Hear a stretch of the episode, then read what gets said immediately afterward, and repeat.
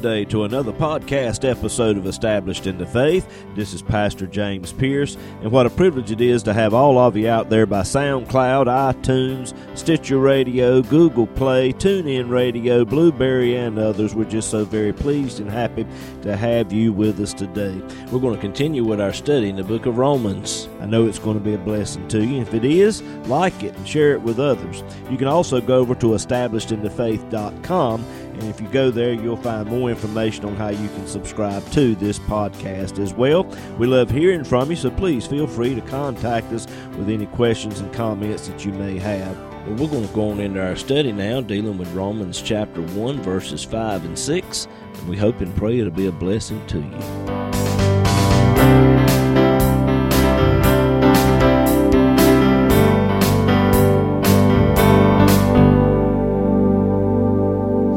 Romans chapter 1, verse 1. Paul, a servant of Jesus Christ, called to be an apostle, separated unto the gospel of God, which he had promised afore by his prophets in the Holy Scriptures, concerning his Son Jesus Christ our Lord, which was made of the seed of David according to the flesh, and declared to be the Son of God with power according to the Spirit of holiness by the resurrection from the dead, by whom we have received grace and apostleship for obedience to the faith among all nations for his name, among whom you also uh, the called of Jesus Christ. Uh, last week we looked at the subject of grace, and most understand grace. Um, in this vein of where God sent His Son into the world to die for mankind. We call that umbrella grace. Anybody, no matter how sinful they are, no matter how evil, wicked, ungodly, makes no difference what they've done, anybody in the world can accept Jesus Christ as their Savior and be forgiven of their sins and stand before God justified, just as if they had never sinned. Stand before God righteous and holy, all because of what Jesus Christ did for us at Calvary. That's grace, unmerited favor. You don't do anything to earn it, you just accept it by faith. And that's what most people understand grace as being unmerited favor. And we understand uh, grace as it pertains to salvation. But as it pertains to sanctification, the part that grace plays within our hearts and lives after salvation, uh, a lot of people don't understand. They've they've got a misconception of what grace is. Haven, if you will, pull it up once again. Ephesians chapter three and verse seven. Ephesians 3 and verse 7. Grace is also the divine, effectual working power within. Paul said in Ephesians 3 and verse 7, Whereof I was made a minister, according to the gift of the grace of God given unto me by the effectual working of his power. I want you to notice that. The effectual working of His power. It's that divine, effectual working power of the Holy Spirit that comes within our hearts and lives at the moment of salvation. And it was that gift of grace um, that gift of God that made Paul a minister of the gospel actually made him an apostle who wrote over half of the New Testament. The Greek word for grace is charis, that is C H A R I S, charis. And it means a divine influence upon the heart and its reflection in the life a divine influence upon the heart and its reflection in the life. The more we develop our relationship with Christ, the more the Holy Spirit can influence us and make us more like Christ. And then after a while, others will be able to see it. They'll see a change in you, but it's only as we're obedient to the faith. If you'll notice there in Romans 1 and verse 5, Paul used that term. Romans 1 verse 5 again, by whom we have received grace and apostleship for obedience to the faith. Now I want to ask this question. What does it mean to be obedient to the faith? What does that mean? Well, we think of being obedient as somebody giving an order to do something and then others going about to perform that of which they were told to do. They're being obedient uh, to the one that was over them, or, or whatever the case. And they're being obedient if they do it. That's the way the law of Moses was. Thou shalt not this, thou shalt not that, and, and so on and so forth. And you had to do what the law of Moses said do. The law of Moses, here's the thing the law of Moses told us what to do and what not to do. But the law of Moses didn't give us any power to do it. And I want you to think about what I've just said. The law of Moses tells us what to do and what not to do, but it didn't give us any power to do it. And as a result, no human being has ever been able to, to keep the law of God. Uh, there was only one that was able to do it. But obedience to the faith Anytime Paul used that term, the faith, let's define what we're talking about here. When Paul used that term, the faith, every time, without exception, he was speaking of Jesus Christ and what Jesus did for us at the cross. So, how do we obey the faith? How do we obey Jesus Christ and what he did at the cross? We simply believe.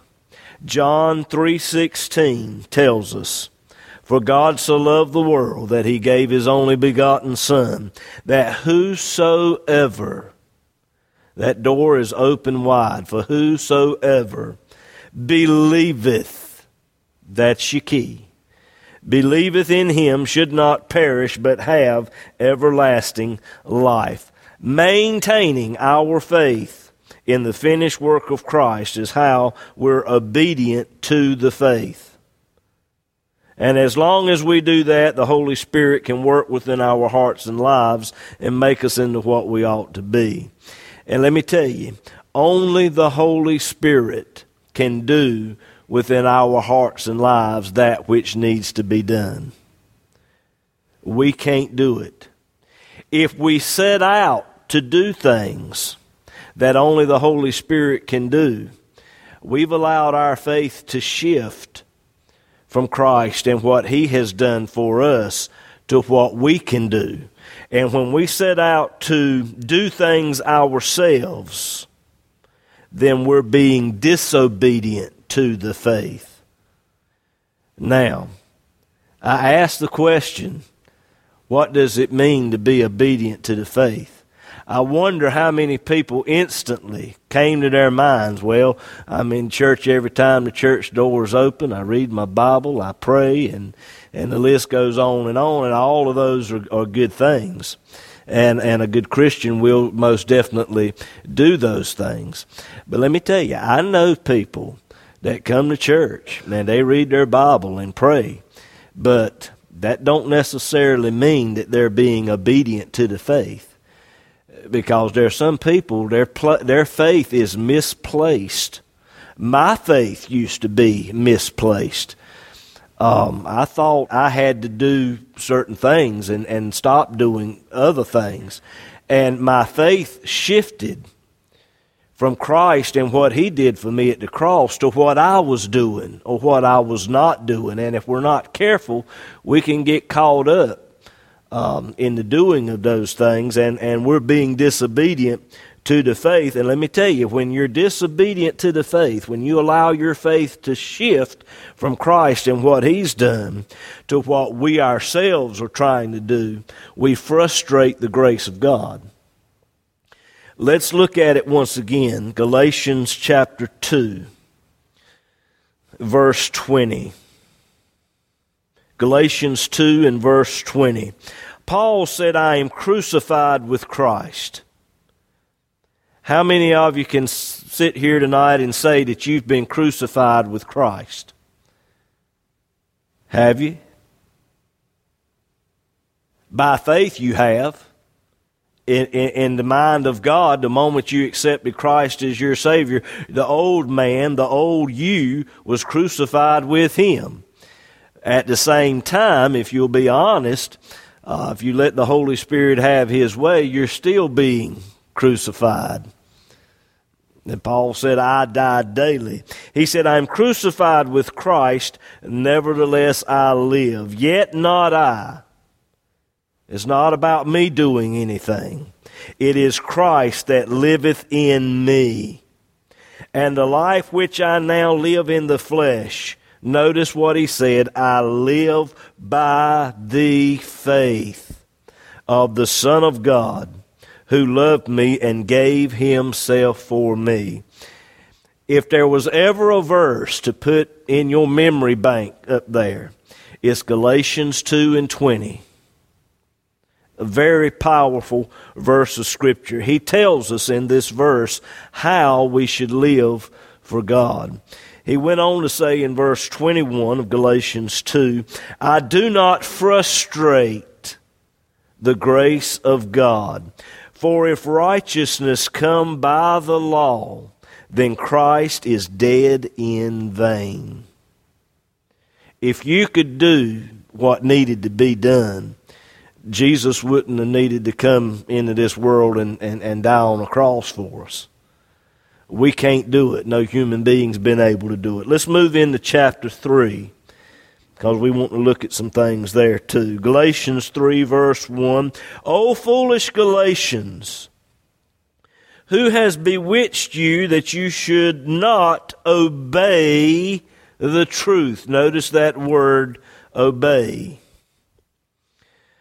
Paul wrote to the church at Galatia because there were some Jews that had come into the church and they were saying that Jesus had died on the cross, he was raised the third day uh, that it's great that you're believing in that, but you've also got to keep the law. You've got to, you know, the, the little boy babies have got to be circumcised. You've got to keep certain Sabbath days, and and the list went on and on with that. And Paul is saying here, you've been bewitched because you're not obeying the truth you're not being obedient to the faith. He went on to say, Before whose eyes Jesus Christ hath been evidently set forth, crucified among you. This only would I learn of you. This is the message that Paul preached. He preached Jesus Christ and Him crucified. He preached it so strong in that church at Galatia. It was almost as if, though, the people could see Christ crucified right before their very eyes. He said, This only would I learn of you. Then he goes on and he asks the question there in verse 2. He said, Did you receive the Spirit by works of the law or by the hearing of faith. In other words, did you receive the Holy Spirit by keeping the law? Or was it by placing your faith in Christ and what he did at the cross? He, he poses that question there. He went on in verse 3 and said, Are you so foolish? Having begun in the Spirit, are you now made perfect by the flesh? What he's saying is this only the Holy Spirit can make you into what you ought to be. Only the Holy Spirit can mature you because none of us are perfect. The moment you're perfect uh, is when you'll be in the presence of God. I mean, but as far as, I mean, what you need to do right now, I think it'll do you good if you look at the person beside you and say, there's something wrong with you. okay? Look right straight up here at me. There's something wrong with you. There's something wrong with me. There's something wrong with all of us. I like to consider the church as being a spiritual hospital, you know, because all of us are spiritually sick. And we need to come to church and hear the Word of God and allow the Holy Spirit to work within our lives and make us better. Amen. So uh, um, that's something we need to keep in mind. Uh, only the Holy Spirit can mature us in Christ and see us through to the end. He said, You're foolish if you think you can do this thing on your own by a bunch of rules and regulations. He mentions there in verse 4, he asks the question, Have you suffered so many things in vain? Those in Galatia had suffered so many things, and uh, it's recorded in the 14th chapter of the book of Acts. Uh, we read where many of them were assaulted, uh, some of them were stoned because of their faith and testimony of Christ. And Paul is saying, hey, you know, you've suffered all these things in vain if you turn from Christ back to the law. And all that you've suffered was for nothing if you do this. And then he said there in uh, Galatians um, 3 and verse 4 if it be yet in vain. So, with that, Paul had some hope that maybe it wasn't in vain. Maybe they would turn back to Christ. Maybe they would turn away from the direction that they were going and uh, that they would come back and obey the truth, which is simple faith in the gospel. He said there in verse 5 He therefore that ministereth to you the Spirit and worketh miracles among you. Paul is speaking of himself here when he uh, said that. Again, in the book of Acts, the 14th chapter, we read where he healed an impotent man who was uh, born that way from his mother's womb. He couldn't walk and Paul had healed this man. Uh, now, of course, Paul didn't heal the man. It was the the uh, gift of healing that was given to him by the Holy Spirit, and he was obedient to the moving of the Spirit that was in him, and this man was healed as a result of um, um, Paul being obedient to the Lord and whatever the case. And he goes on and he asks the question there in verse 5. He said, Did I do it by the works of the law or by the hearing of faith? In other words, what was I preaching at the time these miracles were done? What was he preaching? Well, according to verse 1, he was preaching the cross. And he said, This only, again, would I learn of you. Now, in verse 6 of Galatians chapter 3, Paul reaches back into the scripture and he brings forth Abraham. And he said there in verse 6 even as Abraham believed God, there's your faith.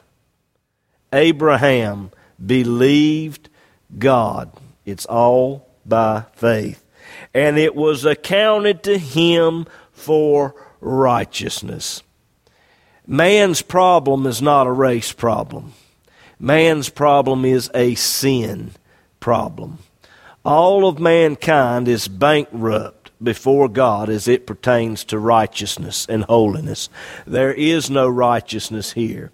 All have sinned and come short of the glory of God and even what righteousness that we think we have, uh, God looks at it as filthy rags, the Bible says. So, in our account, we are bankrupt as it pertains to righteousness and holiness.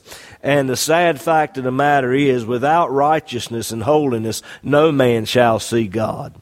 Without righteousness and holiness, none of us have a fighting chance.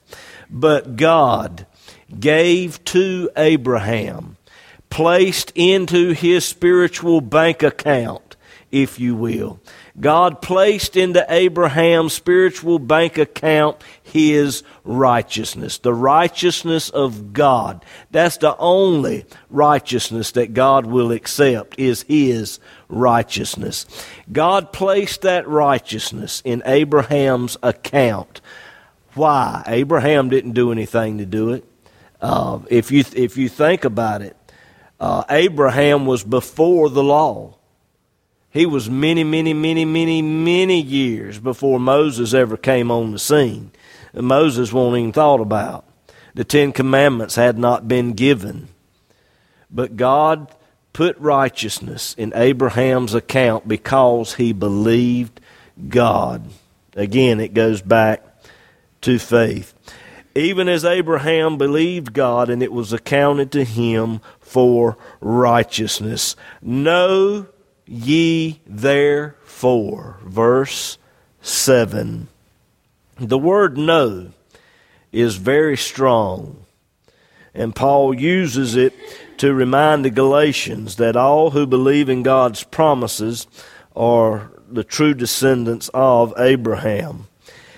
Know ye therefore that they which are of faith, the same are the children of Abraham. Just as Abraham was saved by faith, so are all who follow suit, regardless of what their background is, no matter what their ethnic origin is. If they exhibit simple faith in Christ and what He did at the cross, God will do for them just like He did for Abraham. Verse 8 and the Scripture, foreseeing that God would justify the heathen through faith, preached before the gospel unto Abraham, saying, In thee shall all nations be blessed. It was in the mind of God, even way back then, to save the whole world. Matter of fact, before the foundation of the world, God knew that He would create man. He knew that man would fall. He knew that man would need a Redeemer. And before the foundation of the world, Jesus Christ was crucified. So this goes all the way back, even before Abraham. Um, verse 9, Galatians 3 verse 9. So then, they which be of faith are blessed with faithful Abraham. All who believe in Christ and what he did at Calvary are blessed and saved, just as Abraham was. He goes on there in verse 10. And he says, For as many as are of the works of the law. This refers to those who are trying to be saved by keeping the law. Or maybe they're trying to live for God by keeping certain laws. It doesn't necessarily have to be the law of Moses. Now, this was the problem back in the church at Galatia. But let's bring it up to today. There are a lot of people that are trying to live for God by laws, rules, and regulations that either their church makes up their denomination make up, or it might be even some kind of ruling that they've made up themselves. If you try to live for God that way, you're going to fall under a curse. That's what he says there in verse 10. He said, They are under the curse. For it is written, Cursed is everyone that continueth not in all things which are written in the book of the law to do them. You've got to keep the whole law, not just parts of it, never failing one time. If you do, if you fail in any way, you're cursed.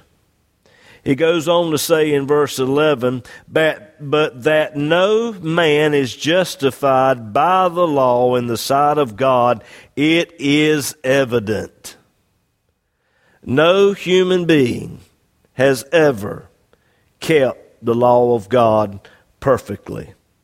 No one's ever done it. But Jesus Christ did. He's the only one that kept the law of God perfectly, and he didn't do it for himself. He didn't do it to show off. He did it for you and I. He did for us what we could not do for ourselves. And even after we're saved, if you'll be honest, we have a hard time doing it, even with the power of the Holy Spirit within our lives. Um, living for God is not easy. The latter half of verse 11, Galatians 3, verse 11. The just shall live by faith. Notice that. That's how you live for God. It's faith. It's not doing or not doing. It's all by faith. Faith in Christ and what He done for us at the cross. That's what gets you saved. It's that same faith that keeps you saved. All right. He said in verse 12, the law is not of faith. Goes back to what I said earlier. The law told us what to do and what not to do. But the law did not give us any power to do it. See? The law is not of faith. If you're trying to be saved and you're trying to live for God by keeping the law, you're being disobedient to the faith. He said, The man that doeth them shall live in them. There's only two places that we can be. You're, you're under one category or the other. You're under law or you're under faith, one or the other. There's no in between. You're either living for God by law keeping or you're doing it by faith. And the end result of faith is the grace of God. And without the grace of God, there ain't none of us going to make it. The end result of law is the curse. And all mankind is under the curse of the law. And that curse is death because the wages of sin is death. Verse 13 Christ has redeemed us from the curse of the law, being made a curse for us. The word redeemed means to buy out of slavery by paying a price. Jesus paid that price when he died on the cross. He was made a curse that was his whole reason for being born into this world was to die for the sins of mankind. And he paid the ultimate price, which was the cross. For it is written, if you'll notice there in verse 13 again, for it is written, Cursed is every one that hangeth on a tree.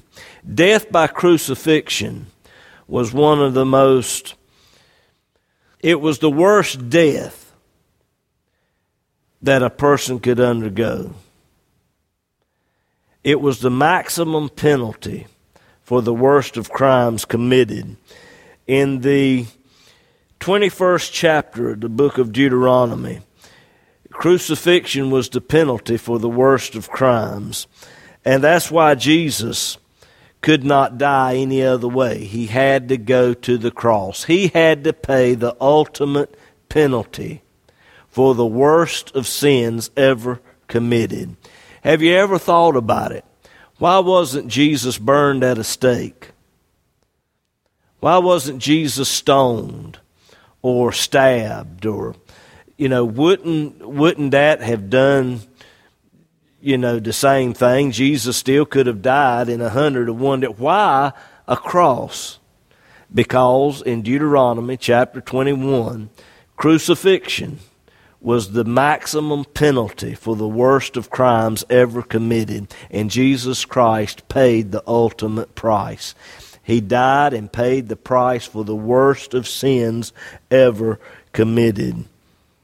And he did it if you'll look there in verse 14 of Galatians chapter 3, that the blessing of Abraham might come on the Gentiles through Jesus Christ, that we might receive the promise of the Spirit through faith. Now, keep that verse in mind. Go back to Romans chapter 1 and verse 5. I want to compare those two verses. Romans 1, verse 5. By whom we have received grace, the effectual working power within, the divine influence upon the heart and its reflection in the life, by whom we have received grace and apostleship for obedience to the faith among all nations for his name. Jesus just didn't die for the Jews, he died for the Gentiles, the whole world. He said, among all nations. And in verse 6, he said, Among whom are ye also the called of Jesus Christ? The Roman church was full of Gentiles. It was made up mainly of, of Gentiles. And just because they were Gentiles, that didn't matter. They were called of Jesus Christ to be saved just like the Jews were. Because Jesus came to die for everybody.